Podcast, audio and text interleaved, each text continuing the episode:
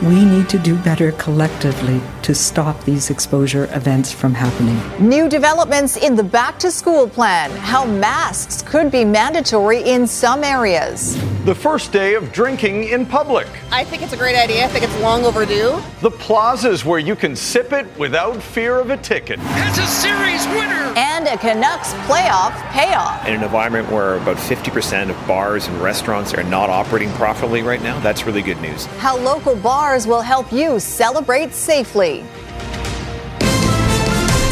You're watching Global BC. This is Global News Hour at 6. Good evening and thanks for joining us. New developments in the return to school plan in just a moment, but first let's get to the new COVID 19 numbers for BC. And today's update from health officials includes three reporting periods Friday to Saturday, Saturday to Sunday, and Sunday through to this morning. We have 131 new cases for those three days. That brings our total to 4,065. No new deaths, so that number holds at 195. Nine people are in hospital, three of them in the ICU. 3,425 people are considered fully recovered, leaving us with 445 active cases, and 1,765 people are currently in isolation. One of the biggest tests in the coming weeks will be the return to school in September, and we're now hearing masks are going to play a significant role. Dr. Henry has maintained mandatory masks aren't necessary yet, but as Richard Zussman reports, it appears BC may be updating its policy. It's the big question around BC's return to school to mask or not to mask. Masks are going to play a significant role come September. Education Minister Rob Fleming providing clarity Monday and providing comfort to BC parents calling on masks in schools. We have required certain situations, and we may, as I said, uh, look to uh, update our mask policy uh, based on the uh, advice and working with uh, our provincial health office. The province is purchasing millions of masks to provide staff, students, and teachers. According to a recent Leger poll, across the country, 60% of parents support masks in school where distancing is not possible. Nowhere is it higher than BC with 73%. I think high school kids, it should be like a choice, but with younger kids, it should be definitely mandatory. Doesn't matter to us either way. If they're mandatory or not, the kids, we still want them to go to school regardless. The full plan around masks will be out soon. The advice will be wear a mask where distancing is not possible, but not for kids inside the classroom. They are the, the point, uh, the end of our hierarchy of controls, the layers that we need, the most the least effective of the layers that we need. Dr. Bonnie Henry acknowledging Monday the confusion around the plan to put students in learning groups and whether physical distancing will even be possible. Henry pointing to removing extra furniture in classrooms and staggering the beginning and ends of days to limit flow in hallways. Some people believe that means they're going to have close contact with 60 people every day, which is not the concept at all. The BC Liberals say parents need more clarity. What is this going to look like? Uh, you know, what are the protocols that are going to be in place? Is it going to be safe uh, for my child to be there? The start of school may also be pushed back. Fleming says teachers and administrators will be back in school September 8th, but students may be slowly phased back in. Exact details on that will come in the next week or so. Richard Zussman, Global News, Victoria. All right, Keith Baldrey joins us live now with more on what this will look like when school starts in September. Keith? Yeah, I don't think there's any question. You're going to see a lot of this. I think almost everyone in school will be wearing a mask over the age of grade four. But the school is going to look completely different than it looked in June and how it looked for so much of our lives. We'll go back to January, February. It's not going to be the same. All the kids aren't going to be in place all at once. But there's a lot of confusion out there, and I think people are anxious to see the details, and we should get those by August 26th. And that should calm the waters at least a little bit. A lot of parents and teachers are going to want to hear about that August 26th. Mm-hmm. Mark it on your calendar. Okay, Keith, yes. uh, Dr. Henry also spoke today about contact tracing and evidence of how well it's working. Yeah, you quoted a number there for the first time, I think, at the very bottom of those statistics. How many people are in self isolation? 1,765 people, uh, biggest number ever. And that's as a result of contract t- tracing. There's hundreds of people on Dr. Bonnie Henry's team that are phoning people when they get infected, tracing their movement, and finding out who they've exposed the virus to. And that number of ex- expositions continues to grow daily. And Dr. Henry explains why this process is so important. Uh, the vast majority of the people who tested positive over the past three days were people who were on our contact list, who were amongst the 1,500, 1,700 people who are in active daily follow up. And that means that as they developed their illness, they were isolated and they no longer exposed others, breaking those chains of transmission. This is incredibly important because this is how we know we can manage um, with the cases that we're seeing here in British Columbia. All right, and just quickly, uh, Keith, Dr. Henry is well known for being kind and being calm, but we heard a little bit of trash talking, Bonnie Henry style, when it comes to hockey today. Yeah, I asked her a question about whether she's concerned now that the Canucks are in the playoffs, are going to be overcrowded bars, or are people are going to follow the rules? And she's a well known hockey fan, and she throws a bit of shade at a particular team here. I was very happy to see the Canucks and uh, just um, lamenting to my colleagues who are Leafs fans. Sorry. Um, but you know what? This is the year where we can celebrate the Canucks with our close friends. So obviously a Canucks fan and not a Leafs fan, Dr. Bonnie Henry. Uh, a reminder, the next briefing will be on Thursday. Sophie, keep an eye on those daily cases. They've been averaging 40 or 50 or so. Hopefully it doesn't go any higher than that. Absolutely. All right. Thanks for that, Keith. That was the nicest burn ever delivered against the Leafs. All right, the return of the NHL and the Vancouver Canucks winning ways are providing an unexpected summer boost to business at sports bars around BC. The team advancing into the playoffs is expected to fill a lot of seats at those establishments. And while that's good news for the businesses, patrons are going to have to get used to some new rules. Ted Chernecki reports. To call it Canuck fever during a pandemic, well, that would just be wrong. But it's been nine long years since this team won a playoff series and fans are pumped. So get jersey dressed, head to the local sports bar, but prepare for a very different experience we have decided to go with our touchless QR codes, and if you scan your phone over the bar there, and then all of our menus come up. So it saves us from having to print paper constantly because everything has to only be one use.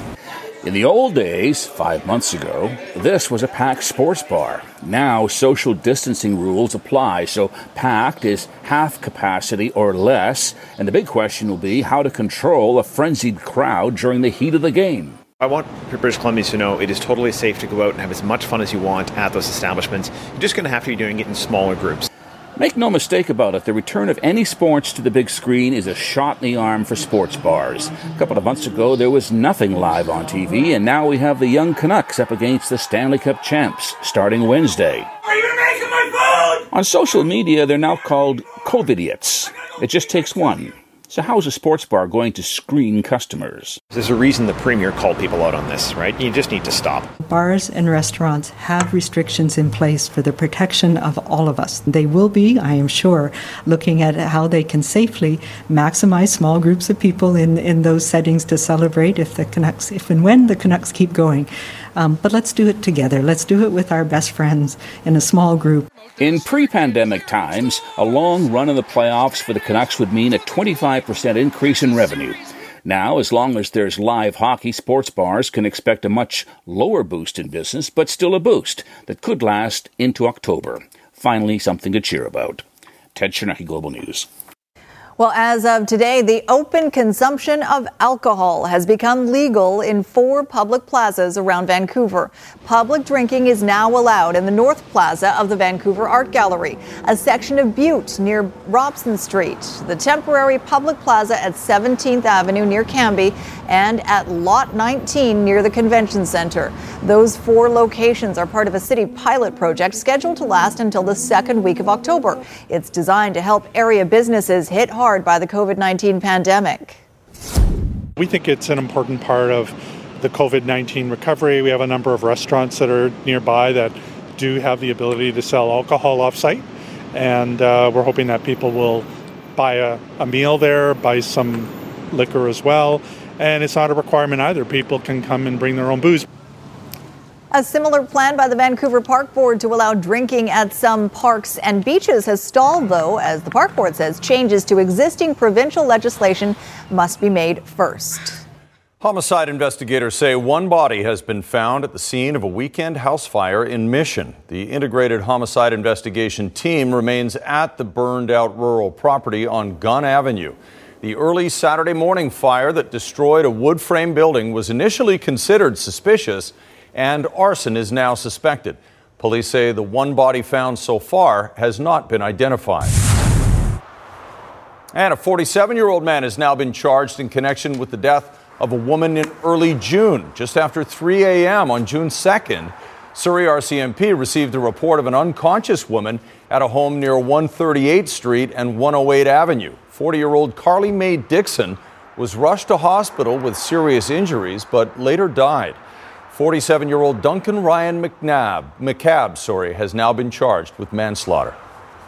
An investigation has been launched into a disturbing incident involving the Abbotsford police. It began when an officer allegedly pulled their gun on a man and then erased cell phone video of the incident.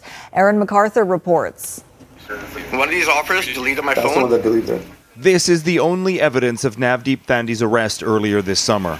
That's embarrassing, man. You guys are so embarrassing. Holy f- A brief confrontation with the officers who detained him and then deleted the video on his phone of what happened. Losers.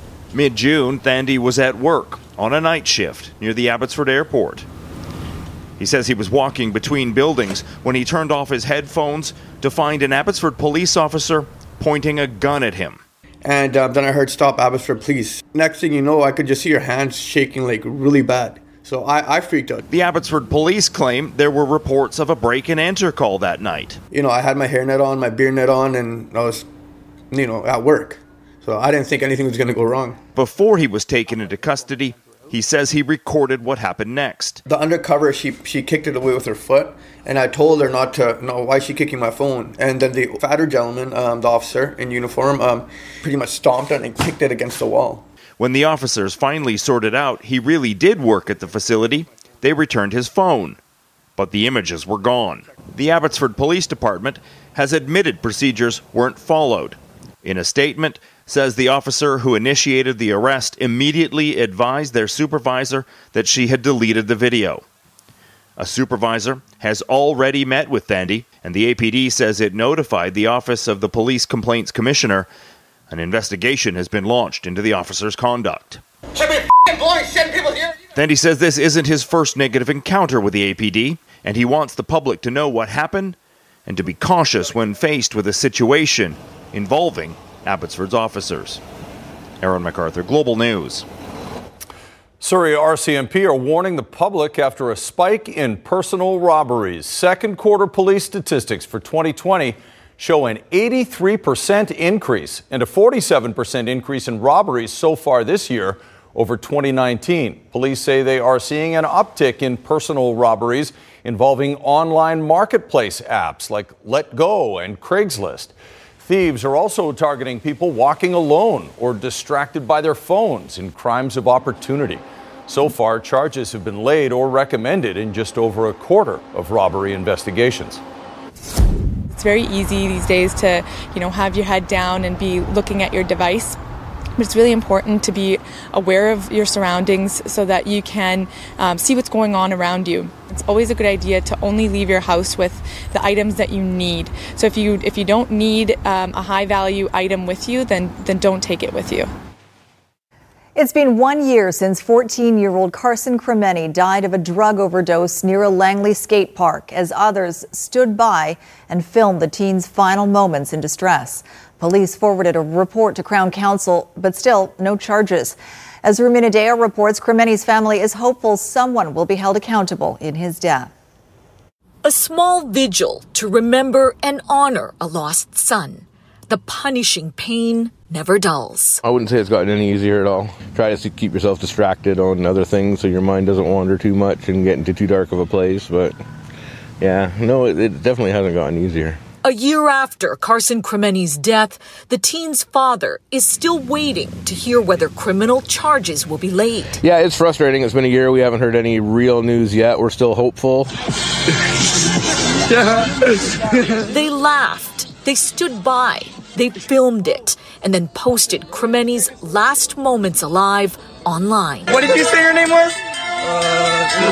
the 14 year old died alone of a drug overdose near Langley Skate Park. I asked the police uh, if during their course of investigation, if any of these ones that gave him the drugs, if they'd shown any signs of remorse whatsoever. Uh, the police couldn't answer my question. All they did is they paused and said they feel bad that they might get in trouble. The RCMP file, roughly 2,000 pages, went to Crown Counsel in December, says Crimeni. The BC Prosecution Service tells Global News because the case is under charge assessment, no details can be shared. His death wasn't an accident. I mean, these people belong behind bars, and it's. I mean, if, if it doesn't end up being that way, something's desperately wrong with the system, right? 62,000 strong and counting.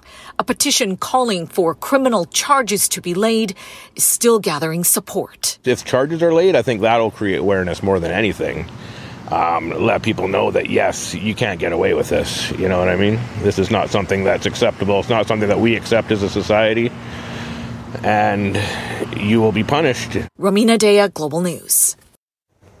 Evidence COVID 19 is causing a shift in residential real estate. Proof that the work from home mandate is inspiring a migration away from urban centers, where people are choosing to live instead. In just over a minute. An unsettling moment at the White House that put the daily briefing on hold. That's later on the news hour. Also, tonight, what the man in charge of the Wuhan lab says about the rumors that a COVID leak started the pandemic. Right now, though, the Fraser Valley is seeing a surge in home sales, according to July's real estate data, while downtown Vancouver condo sales are going through a significant drop. Catherine Urquhart has more on the single family home frenzy east of the city and how it might be linked to the pandemic. Condos have been king in Vancouver for years, but new numbers show some people are exiting downtown living for the burbs, specifically the Fraser Valley. I think it's just like a COVID trend. Uh, seems to be happening. People kind of selling, you know, the downtown city life. Statistics from the Real Estate Board of Greater Vancouver show downtown Vancouver condo sales in July were down 18% compared to the same time last year. But house sales in the Fraser Valley are up, way up by 56% compared to last July. People feel like they're not going to have to go into the office for the foreseeable future, and if they do have to go back, that they feel like they won't have to go back as often. If I only have to commute to the office two or three times a week when, when things do return to a more of a normal situation, that's something that I can handle. If I get uh, you know a bigger property, more space with a backyard for you know a little bit cheaper, then I think that's becoming more attractive to people. Also impacting the market, super low interest rates and the desire for more social distancing, which can be challenging in a condo tower. But the ability to work from home is believed to be the driving force. You see a lot, of, uh, a lot of the large tech companies, the Googles, the Apples, the Twitters, uh, basically telling their employees they can work uh, from home well into next year. Twitter even saying that it's a permanent option uh, for their team members if they want it. Working from home usually requires a quality computer, a good internet connection, and decent web camera. But typically, that's about it. I think we will start seeing a migration uh, from some of the urban areas into the uh, the cheaper, uh, lower cost of living uh, suburbs and uh, little towns uh, as well. Greater Vancouver suburbs now hotter than condos, at least for now. Catherine Urquhart, Global News. Coming up, the victim of a fire and then a burglary. There was blank spots where I knew stuff had been how thieves moved in when firefighters left and what she thought she lost forever. And an upcoming auction will be quite the spectacle, with Gandhi's long lost glasses crossing the block. Once again, yeah. above Highway 1 in Coquitlam, where crews have just left the scene of a rollover crash. It was just near King Edward. All lanes are once again open, but as you can see, traffic is still barely moving here. Eastbound on Highway 1 through Coquitlam, it's in full on recovery mode now, right from the Burnaby Lake stretch. Sussex Insurance has auto plan offices inside Walmarts and Real Canadian superstores throughout BC. For hours and locations, visit sussexinsurance.com, open 9 to 9 every day. I'm Trish Jewison in Global One, high above Highway 1 in Coquitlam. The past few weeks have been one nightmare scenario piled on top of another for one Langley woman. Back in June, Michelle Buchan's condo building was badly damaged in a fire. And then, when she was finally allowed back in to salvage what she could, she found someone had already broken in and looted her unit. Grace Ke reports. Just when Michelle Buchan thought things couldn't get any worse after losing almost everything in this Langley fire, another blow came a few days later when she discovered someone had rifled through her things and her parents' wedding rings were missing. It's priceless. Yeah, it's priceless. So so it's just it's just sad. I just don't understand it. I don't I don't know. I mean, the rest of the stuff makes me sad. Everything that I lost makes me sad. And then this was just the kicker. While the building sat empty, a thief got into at least two units, taking off with Michelle's lamp, an old iPod, and a wooden chest that was a Mother's Day gift. Luckily, the restoration company located her parents' rings behind a cabinet. Michelle has no idea how they got there, wondering if the thieves dropped the rings. It's devastating. It's you've already I've already lost everything and I you know, I'm okay, my dog's okay. Like, I mean, she was trapped in there for four hours, but like, we're okay, but that kind of settles in, and then you start to grieve the loss of everything else. And this is just, it's just a kick in the pants. Like, it's just, it's, it's, it, you're violated.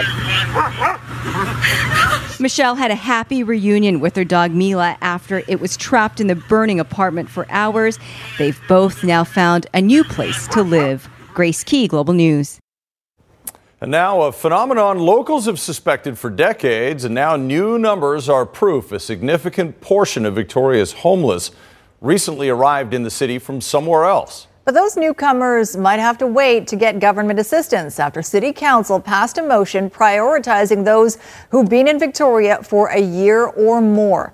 Brad McLeod reports. Victoria's given up hotel rooms. Come on down to Victoria, get yourself a room. 41 year old Victoria born Jamal Ali Johnson is homeless. He understands why hundreds of unhoused come to the capital each year ample sun and social services. The people who I grew up with since kids, you know, who how can we how can we don't how can we can't get a room? Despite the province's efforts to purchase and fill multiple hotels in the city, Jamal and many others are still homeless. But the mayor just gave residents a jump in the queue for help. Basically, to prioritize people for housing who've lived in our region for a year or more. And it passed unanimously at the council table. Saying she did it because the majority of unhoused are local, something several officials focus on. We look at the data that we compile from our point in time count. The majority of the individuals are from the, their home community.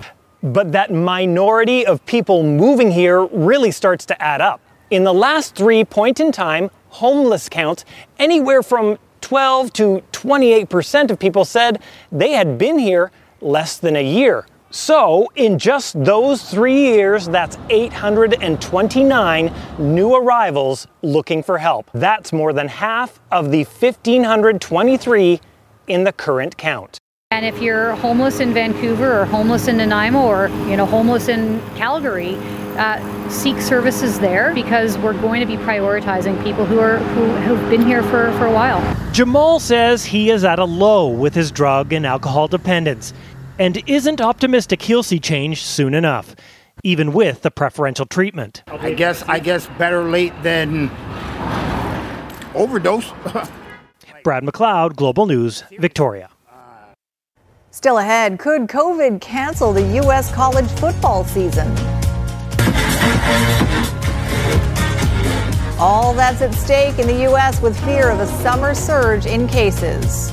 But first, unprecedented access to the Wuhan lab that studies the world's most infectious diseases.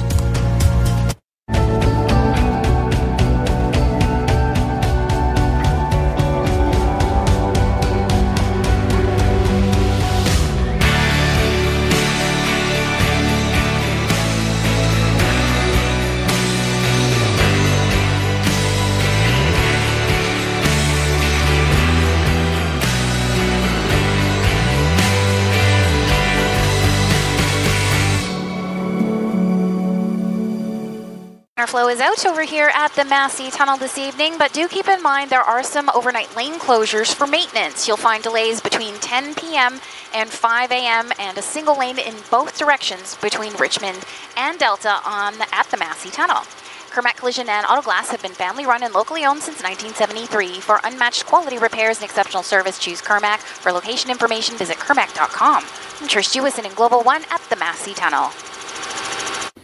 Lebanon's prime minister has announced the mass resignation of his government as protests grip Beirut. The demonstrators want an independent investigation into last week's deadly explosion, but that seems to be one of the biggest hurdles.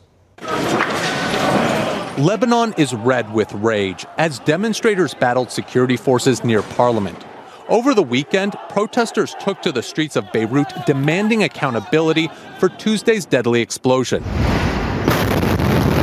It's uncertain what exactly sparked the massive blast that has now killed more than 200 people. But for many, there's no question where to hang the blame. Politicians, the corruption, they've been here since the Civil War. We don't care about the people. We want them all out. The pressure was strong enough to push out the entire cabinet and the prime minister who announced the mass resignations Monday night. He said the explosion was the result of widespread corruption but Lebanon's president is standing firm and ruling out any international investigation. At a donors conference, French President Emmanuel Macron pushed back, calling for an impartial, credible, and independent inquiry. He told world leaders the Lebanese authorities now have to put in place the political and economic reforms which will allow the international community to act side by side with Lebanon in its reconstruction. Macron helped raise roughly $300 million, including 15 million so far from the U.S. We've had three major planes already over with uh, a lot of medical, mostly medical equipment. But most aid comes with strings attached. There won't be any blank checks. The country may be able to clean its streets, but cleaning its politics will be a bigger challenge. Ian Lee, CBS News, London. Hong Kong police arrested media tycoon Jimmy Lai and raided the publisher's headquarters in the highest profile use yet of a new national security law Beijing imposed on the city in June. The 71 year old owns the popular tabloid Apple Daily and is an outspoken pro democracy figure in Hong Kong who regularly criticizes China's authoritarian rule and Hong Kong's government. An executive of Lai's media group said he was being arrested for collusion with foreign powers. Hong Kong police have said so far seven people between the ages of 39 and 72 have been arrested on suspicion of violating this new security law. Some tense moments today during a White House briefing. Secret Service hustles President Trump out of the room. Turns out there was a security threat outside the building. A man with a weapon was apparently shot by police, and the briefing resumed within minutes. There's even more alarm as the U.S. hits 5 million confirmed COVID 19 cases, the highest by far of any country. And the news comes after a weekend of more large public gatherings. These are among the reasons why health officials say the U.S. has now surpassed 5 million confirmed COVID cases. Another summer weekend of mass gatherings, from house parties to church services. Authorities say some are tempting fate. In Portland, Oregon, hundreds gathered to openly defy state orders on public. In Southern California, it nearly came to blows after one pastor opened his doors for a service despite the protest outside to shut it down. God gave us these rights. The bitter battle over crowds and the pandemic comes as the NCAA struggles over whether to punt on this year's college football season with several outlets reporting the Big Ten Conference is moving to pass on playing, the Mid American Conference is delaying its season until spring 2021 amid a push to get on the field with the hashtag We Want to Play. Tomorrow, the Pac 12, which includes USC, is expected to decide their future. Here in California, football practice that was scheduled to start next week won't. The state has a ban on all large public gatherings, and that includes at football stadiums. College football is a $7 billion business, but now amid the pandemic, Any shot at a true season may be a Hail Mary. While 22 states are seeing a decrease in COVID cases, there is concern sanctioned events like this motorcycle rally could become super spreaders. I haven't even seen that many people with masks on up here. Considered the largest public gathering since the pandemic began, thousands are rolling through Sturgis, South Dakota, where masks are suggested, not required. Just selfish, and um, it's unfortunate. Tonight, the fine line between personal choice and public safety amid the pandemic. Miguel Almaguer, NBC News, Los Angeles. Actor Antonio Banderas says he has tested positive for COVID 19 today on his 60th birthday. Banderas tweeted about it in Spanish this morning, along with a photo of himself as a child. He says he's, quote, feeling relatively well, just a bit more tired than usual, and confident that I will recover as soon as possible. Banderas has been in more than 100 films in his career, earning an Oscar nomination for Pain and Glory. In Health Matters tonight, a rare look inside the virology lab in Wuhan, China, at the center of international controversy. The facility has been the focus of intense speculation about the coronavirus. Tonight, what scientists working there say about the politics and their research. The high security lab inside the Wuhan Institute of Virology at the center of a political storm over how the pandemic started. I'm confident there's no need. 100%. 100%. Yuan Zhiming is the lab's director. NBC News was granted the first independent media access. While there's some skepticism about the lab's claims, five leading virologists familiar with lab protocols told us it's improbable that the virus was made or escaped. The lab itself is a box within a box, with airlocks and high security. Technicians in positive pressure suits were trained in France and the US. 其实我和 I also want to know how the virus got to the market or Wuhan, he says. Up to now, there's no clear answer. The China virus, the China plague, Kung flu. Amid accusations, China's government downplayed the severity of the outbreak here. The U.S. and China have been locked in a battle over the origin of the virus. There's evidence that it came from the laboratory. U.S. officials have offered no credible evidence linking the virus to the lab. It is unfortunate that we have been targeted as a scapegoat. China faces global backlash for failing to contain the outbreak early on and for a lack of transparency as it spread. Scrutiny of the lab was fueled by a State Department cable from U.S. officials in January 2018 about safety and a shortage of trained staff. Lab officials claim U.S. diplomats visited only once in March 2018 and didn't see the high containment lab. The State Department declined to clarify. We've been told the World Health Organization will not be investigating the Wuhan lab as a possible source of the virus. Well, still ahead, a high flying Vernon teenager. She's not even 16 years old, but she's sure making the most of her COVID summer. Also, coming up in sports, what the Canucks need to do to beat the Blues.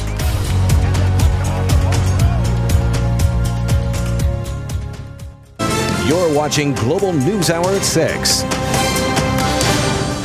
The historic glasses sent to an auctioneer through the mail, who they originally belonged to and how much they could go for, coming up right after Christy's forecast. I hope they were in a padded envelope and marked fragile. it was very strange how they arrived. All right, uh, meteorologist Christy Gordon is here with a look at that forecast. Well, that's lovely, Christy. Yes, great uh, video from Surrey. Michael sending us this one, and I love it because obviously it shows the hummingbird um, getting some food from a honeysuckle. But the key is that it's so neat to see how hummingbirds fly. Their wings actually don't bend, whereas most uh, uh, birds bend at the elbow, and then also it swivels at the shoulder, and that's what helps it uh, hover and have that more of a figure eight motion when it uh, uses its wings. Just a little tidbit for you. I love hummingbirds for that reason. All right, it was beautiful today. Yes, we saw some cloud cover in the morning and temperatures were near seasonal, but no rain, and we have no rain in the forecast. So it is really important that we stay vigilant over the next little while because temperatures are going to soar. So near seasonal values are expected for the next few days, but as we approach the weekend, that's when we're going to see big heat, not only here across the south coast, but in the interior regions as well. So we're talking about low to mid 30s, and as I mentioned, no rain in the forecast as far as we can see. So here's the fire danger rating. Thankfully, because of the rainfall that we saw late last week, we are not too bad. We're at moderate to high, but really quickly that's going to change, and especially this week and into the weekend, we're going to see that. Here's your forecast for tomorrow. So near seasonal values, as I mentioned, a risk of thunderstorms through the Cariboo, Central Interior, and Columbia region, but most areas will see just a bit of cloud cover tomorrow, especially for the south coast in the morning, but mainly sunny in the afternoon and highs ranging from about 21 to 26 degrees. And we'll see those temperatures right through Friday before we really heat up over the weekend. So nice and comfortable for the next few days. And I'll leave you with your central windows weather window.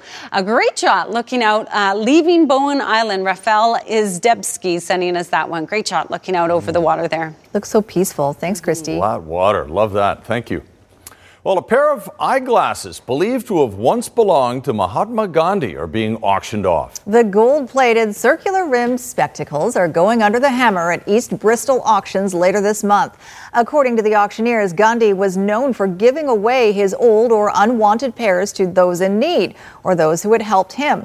The seller's uncle was working for British Petroleum in South Africa and met Gandhi when the independence leader and champion of nonviolent resistance was taking a tour. Auctioneers compared the custom shaped nose bridge to others known to have belonged to Gandhi in determining their authenticity. We discovered that they are a very important historical find.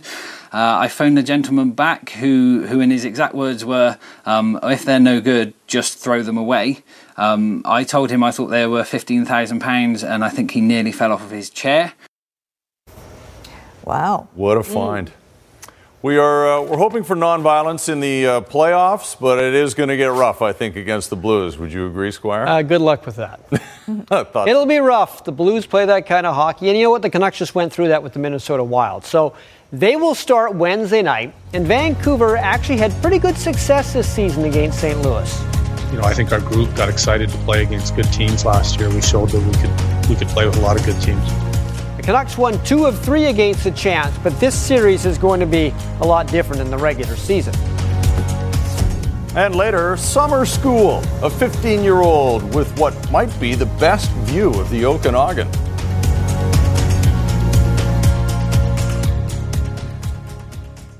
All right, Squire. Yes. Canucks Nation. Yes. Getting ready? Yes, they live to play another series. Um, and the Canucks have another full day to get ready for the official start of the playoffs, even though the Minnesota series was a series, and the stats count as playoff stats individually for the players.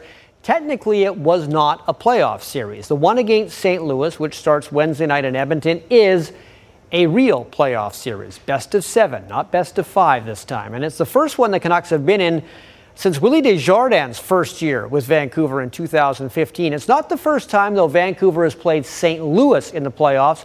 I think it's happened three times before, and every time the Canucks have won 1995, 2003, 2009. But the Blues team they're going to play in this series coming up is not like any Blues team they played in the past.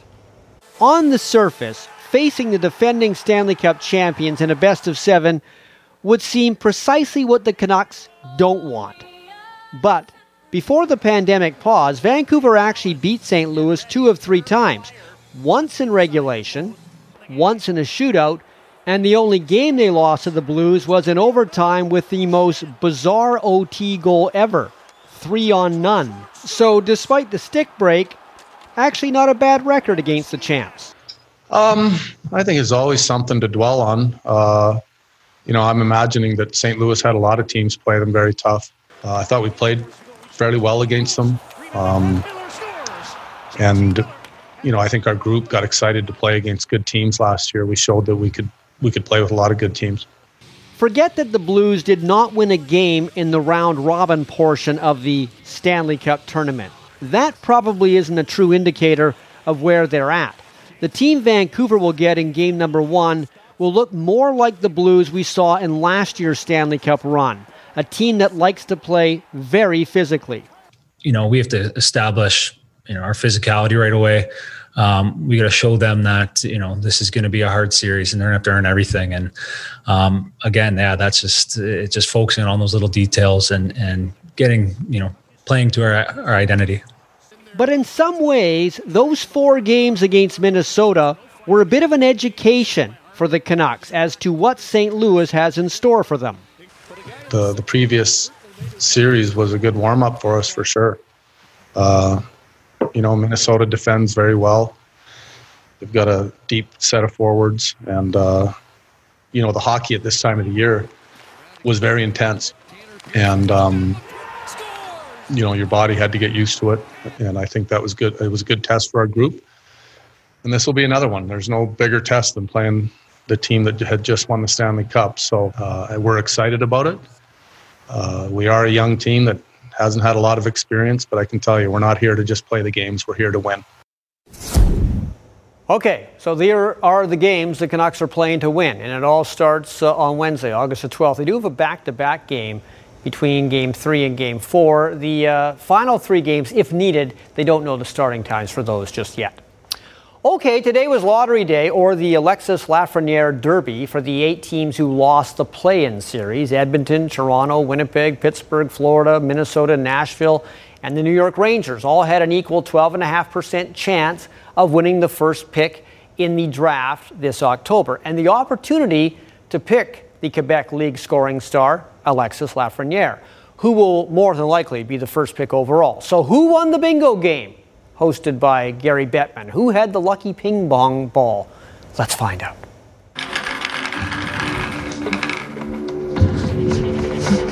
The first selection in the 2020 NHL draft belongs to the New York Rangers. And while you may think, oh, yeah, of course, New York wins, they actually haven't had first pick overall, I think, since 1965. Uh, Raptors and Bucks. This game's more for pride. The Bucks are going to be number one in the East, the Raptors number two, but Toronto playing well. Rondae Hollis Jefferson after the good D there against the Bucks. Although the Bucks did not have Giannis in the lineup, he had oral surgery, so didn't play. Chris Boucher, 25 points, lead Toronto to yet another win in the bubble. There you go. Thank right. you very much, Squire. Let's check in with Jay Durant for a look ahead to global news at 11. Jay? Thanks very much, Sophie. A Surrey rave has been added to the list of places where people may have been exposed to COVID 19. We'll speak with the organizer who says the risk was minimal. Plus, a number of Vancouver recreation facilities are set to reopen. We'll let you know which rinks and fitness centers you can access first and which ones you'll have to wait a bit longer for. Indoor pools will remain closed for now. We'll have those stories and a lot more when you join us tonight at 11. All right. Thanks, JD. All right, when we come back, a high flying 15 year old reaching her dream. That's next.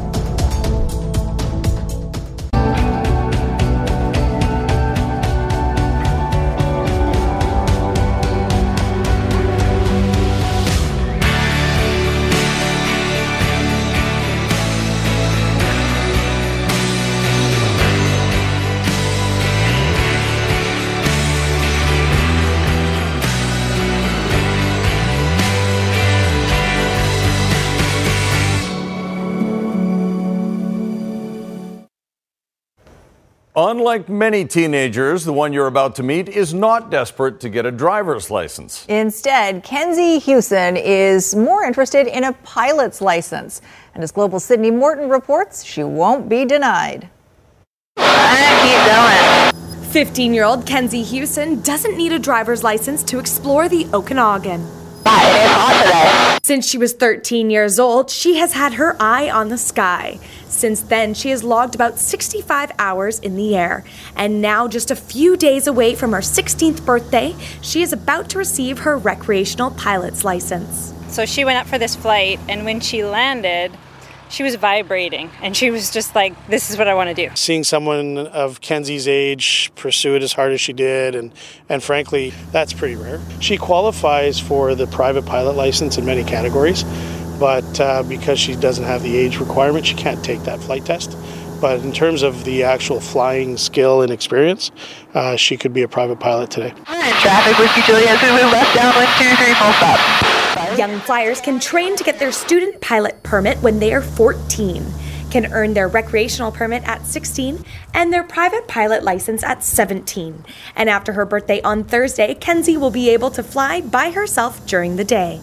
I like just being in the air. Just it's it's really fun just sightseeing, even if you're not going very far. And all of that hard work is about to pay off. Studies, I never have to ask her. She bikes down to the airport. Um, now she's got a job, so she's paying for a lot of this herself, which is really amazing. And she has big plans for the minute that she gets that recreational license. I'm really excited to take my mom flying because I've only ever gone flying with her with my dad before, so I'm very excited to take her by myself. The two of them reaching new heights together.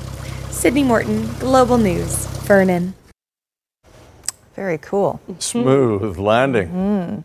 Uh, okay, last word on weather before we go, and there's still looks like a lot more summer to go. Chris. That's right. Summer's not done over, over just yet, that's for sure. So here's a look at the next little while. Certainly, we're going to remain near seasonal, and we'll see some cloud cover, but over the weekend, you are certainly going to feel the heat. So it looks like Saturday, Sunday, and Monday are going to be pretty hot. So if you like the heat, that's your weekend. If you don't like the heat, the next few days are you're in luck. That's good on the weekends. Mm-hmm. We'll take it. Thanks, Christy. That's all the time we have. Have a good night, everyone. See you tomorrow.